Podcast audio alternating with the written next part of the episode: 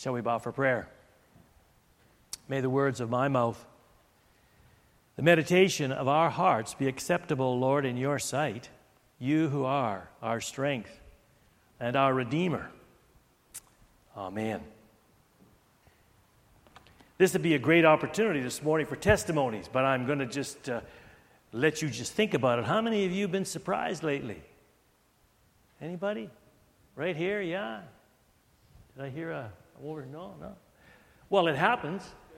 Sure it does. And now you're thinking about, when was the last time somebody totally surprised me? Good, I'm glad you're thinking about it. An engagement. Oh, especially for the bride. What a surprise. You've ever seen the guys who've been courageous enough to rent a plane and fly up and over the city with the name of the bride, and of the bride-to-be, her name, will you marry me? Saw that once. Oh, what a surprise that was over the city and for the lady. Announcing a pregnancy.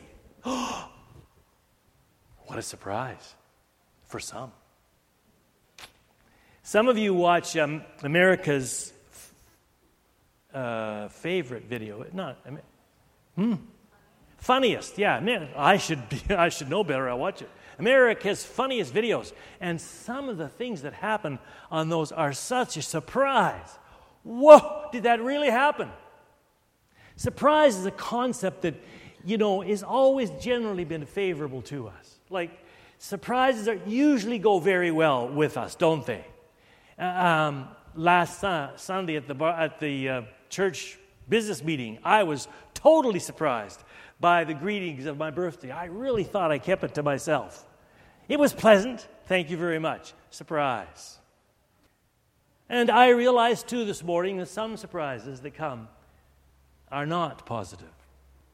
Some of you even this morning may be thinking, as I raised the subject, George, one of my most recent surprises was not good at all. And I'm sorry, you may be thinking about that, but that's okay as well. Because surprises involve positive and also negative. I was drawn back to an experience that goes to my 50th birthday. My Judy, who has always been so sweet to me, and I wish she was here to hear that. Maybe I'll get her to listen to the tape.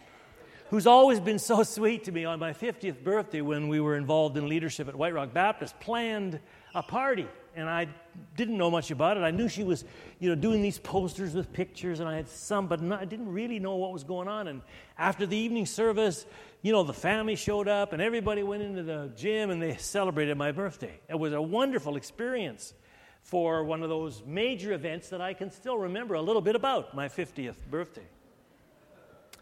But the surprise was even greater, and I've told some of you, I think, this story. We left the church last, of course, which is typical for pastors. And we drove home in the evening, drove into the garage in our particular house at that time. The garage, double garage, had a door at the front where you went into the laundry room and then into the family room. And so we exited the car and carried a few things in.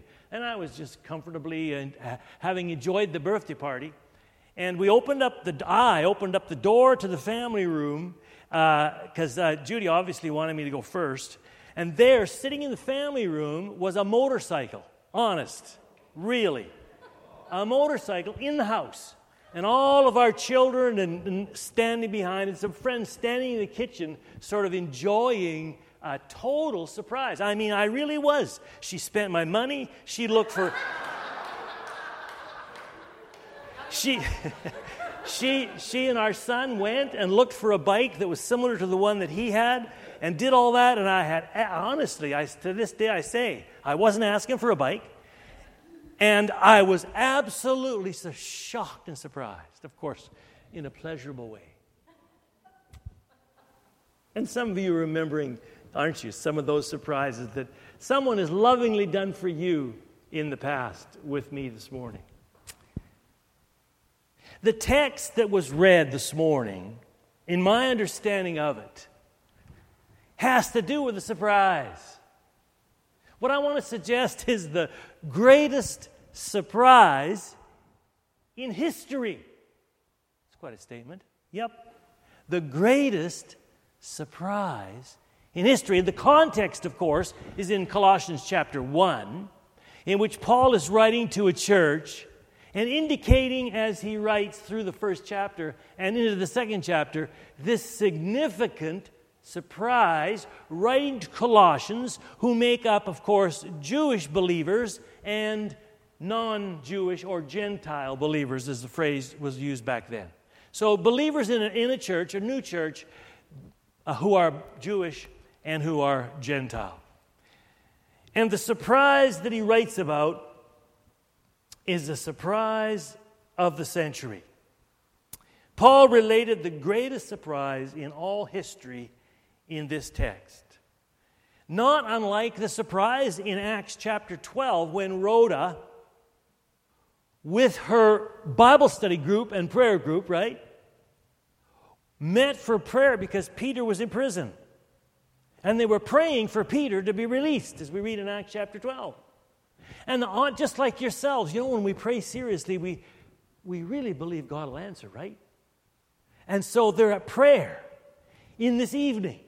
And if you read all of Acts 12, you'd realize that there was a context of Peter's imprisonment, which we won't get into, but then there's a knock on the door. And Rhoda, a young lady, goes to the door in the context of praying for Peter's release. And she opens the door, and standing there is Peter, and she's so surprised, she slams the door, runs back to the prayer group, and says, "Guess what? Peter's free." "No, he's not. Rhoda, don't be so ridiculous." Surprise. In Colossians, the writer Paul addresses this great surprise.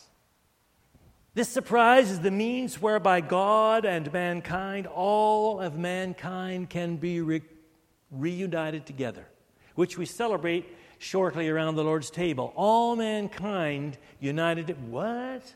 All mankind? Every color, every religious background, every age, for all history, for eternity, united together? Really? And sometimes, my friends, I'm sure you pray that way, and I pray that way. God, bring people together, bring people into the kingdom, bring people to salvation of faith, and then we leave our prayer time and our closet and really don't expect it to happen. Some of us might be that way. But all along, God had planned for mankind to be pulled together, as we read in Genesis 3:15, which was an introductory verse to the gospel. The surprise is almost too much to take in. Really? That's what he's writing about? Let's look at it briefly this morning. First of all, God's plan is, first of all, to present to you the Word of God in all its fullness. To present to you and me the Word of God in all its fullness. God has kept nothing back, Paul writes. No knowledge that is essential to understand the plan that He has for all of us. The knowledge of this plan, this miracle, this surprise is all here in God's Word. And he says in that verse of verse 25, he says, in all its fullness, there's nothing left. The idea of fullness means completeness. It means to bring something to completion, to finish, that has already begun and will come to an end. Colossians 1, 9 and 10, same book, verses 9 and 10, refers to that. For this reason, Paul writes to the church, since the day we heard about you, we've not stopped praying for you. We continually ask God to fill you with all knowledge of His will through wisdom and understanding that the Spirit gives, so that you may live a life worthy of the Lord and please Him in every way, bearing fruit in every good work, growing in the knowledge of God. A complete picture of fullness that affects you and I. Paul is completing his life of ministry at this time, and he's proclaiming that he has finished the task. I've fully told the story. I've completed the message. And Colossians, you're getting it right now. The fully proclaimed gospel. For that's the task of Ebenezer, is it not, this morning? To pass on to people the full gospel in its completeness, to share with your neighbors and friends, the people at work, the people in the desk next to you in the classroom, to when the occasion arises and the moment is presented to you, that you can talk a little bit about, in answer to their questions, a little bit about your relationship to God and what God has done in Jesus Christ. That is the Great Commission, Matthew 28. Go into the world and speak the gospel to everyone. In Acts 20:24, Paul says, I've finished the task. I've completed it. I've done. I'm near the end of my ministry. He says, let it be known that the gospel can be known in fullness completely by anyone who is searching. And so the reason of Ebenezer, the task, not just as we worship, but as we are in our workplace, in our life during the week. The reason we are here on this earth is to let the world know who God is. My friends, the world, in the confusion of today, in the religious confusion, has no idea who God is. Less of an idea who Jesus is. And we believe through the Gospels and through Paul's teaching and the teaching of others that the way the world discovers who God is through the simple message of Jesus. He is the doorway through which we get to God. He's the doorway through which understanding comes in its fullness.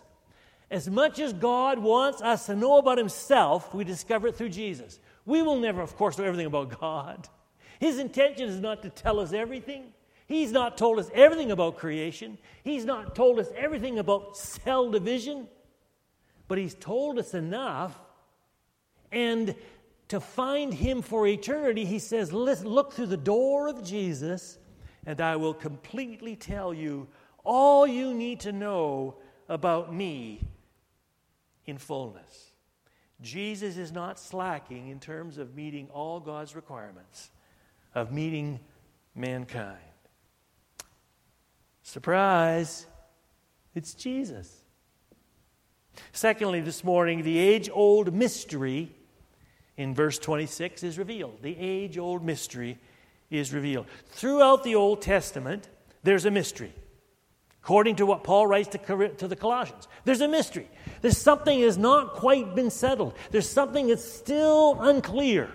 And so he writes to Colossians as he says, that mystery concealed in the writings and the statements of God, that mystery is that God Himself will come and redeem all mankind from their sin and separation. That mystery is revealed in Jesus. And here Paul writes to the Colossians and he says, in that context of Christ's work of redemption on the cross, that mystery is revealed to the saints. Surprise! It is clear that He spoke to Jews and Gentiles, as I mentioned. They together were let in on the secret in this passage. It means it's no longer a mystery. The surprise is settled. The mystery is dealt with. But why such a mystery?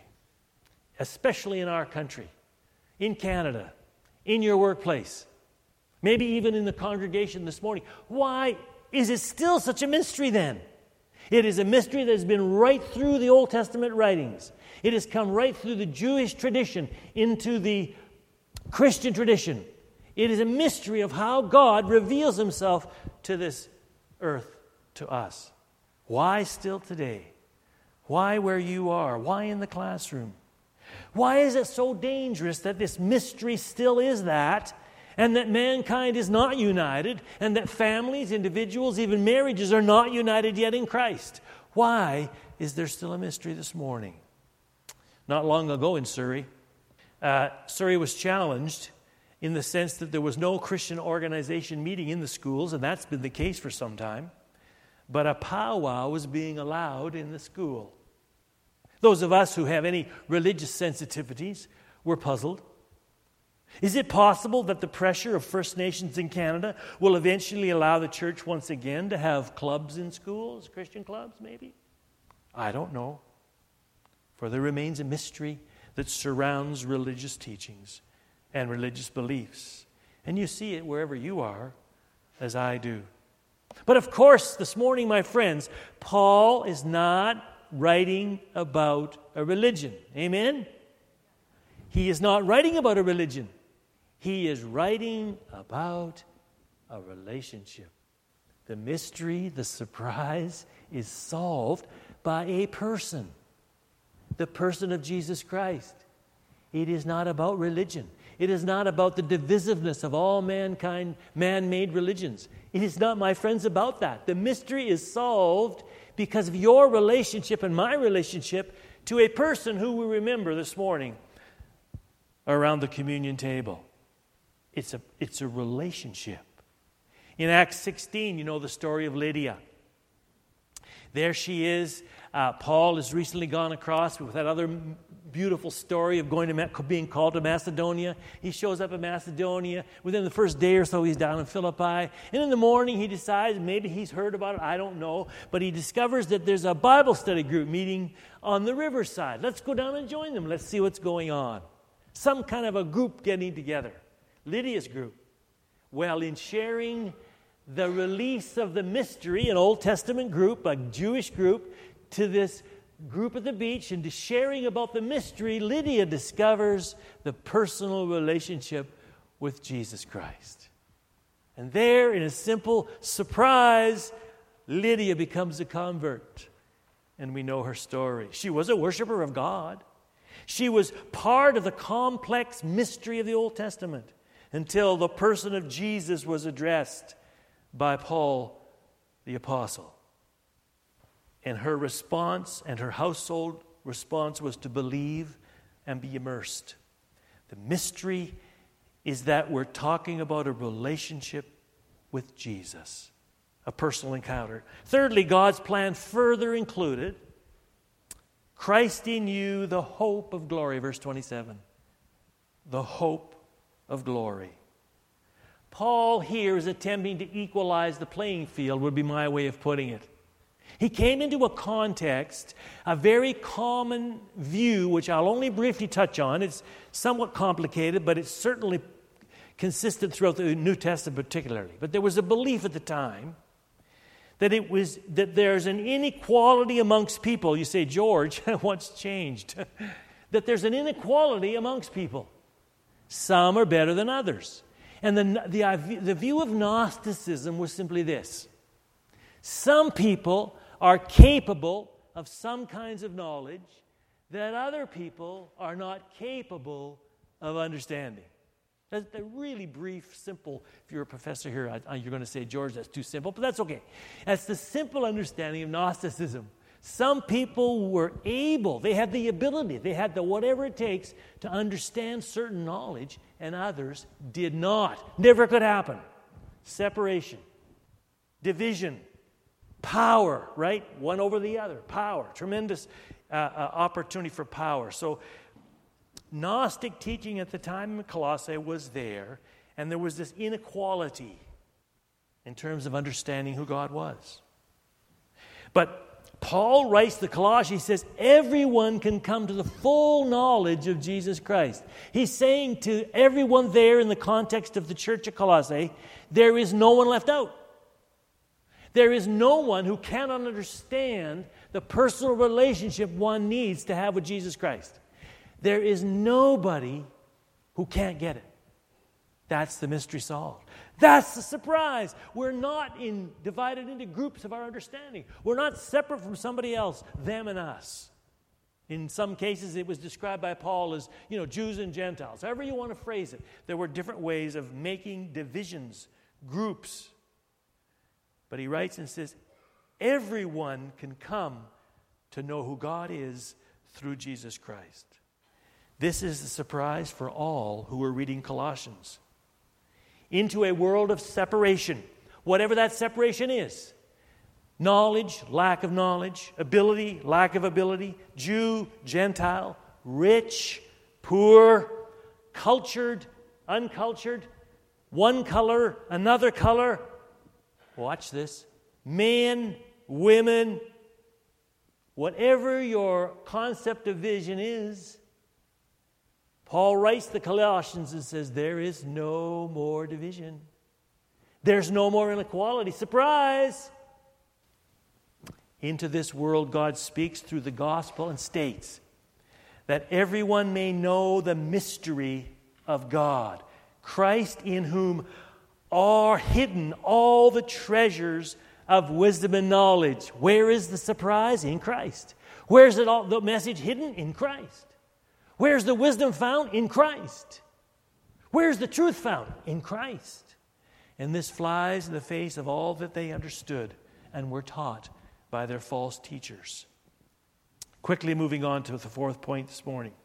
God, His plan included, to present everyone fully mature. I'll lean on this, spend a few moments on this morning. And included presenting everyone fully mature in Christ. Verse 28. Everyone fully mature. The goal of the church, right? The goal of Ebenezer. The goal of his message to the Colossians was this. Every person can, through time, in the leadership of the Holy Spirit, having put faith and trust in Jesus Christ, can come to full maturity in faith. Fully mature. Some translations say perfect. I shy away from perfect, knowing me. But fully mature, has the idea that there's still some space. I can do better, and I'm moving along after 60-some-odd years of being a believer, I guess nearly, long time. Even in that time, there's still some space to grow, to mature, to become fully mature. But Paul says it can happen through our walking with Jesus, becoming fully mature. And there's nobody escaping that. All of us, even if you're young this morning, even if you're a young believer this morning, you can be rest assured that the goal of the Holy Spirit in your life is to move you to a mature walk in Him. And I guess the way I look at it, it's more mature than last week or more mature than last month. That's all I really ask for. Committing certain sins less, or by God's grace, not having to deal with certain sins anymore. Isn't that a wonderful experience in your walk when there's been some sin that's latched onto you and controlled you and made you miserable? And by God's grace, through developing maturity, you can one day find yourself looking back and say, you know what, George? I don't face that sin anymore. It is not a power in my life. Satan has no control in that in my life. And you celebrate, you have become more fully mature. Isn't that a wonderful experience for us? That's how it works. That everyone can develop and become fully mature. Verse 28, He is the one we proclaim, admonishingly and teaching everyone with all wisdom, so that we may present everyone fully mature in Christ. I took a moment to look at your mission statement. I bet you can't quote it. So I've got it here. Ebenezer's mission statement. We glorify God by winning and building passionate, lifelong followers of Jesus Christ. Right? We glorify God by winning and building passionate, lifelong believers following Jesus Christ. Friends, that is moving people along to a developing maturity and becoming more mature. That's the goal of our church. That's why we're here. This has been produced by some of your leaders many years ago. And we will eventually, by God's grace, be presented to the Father, a pure bride, a pure person in purity and perfection, but not yet. But that is the goal for us. I received a phone call not long ago from a man. I wrote young man. Well, he is young because he's younger than me. Everybody's younger than me.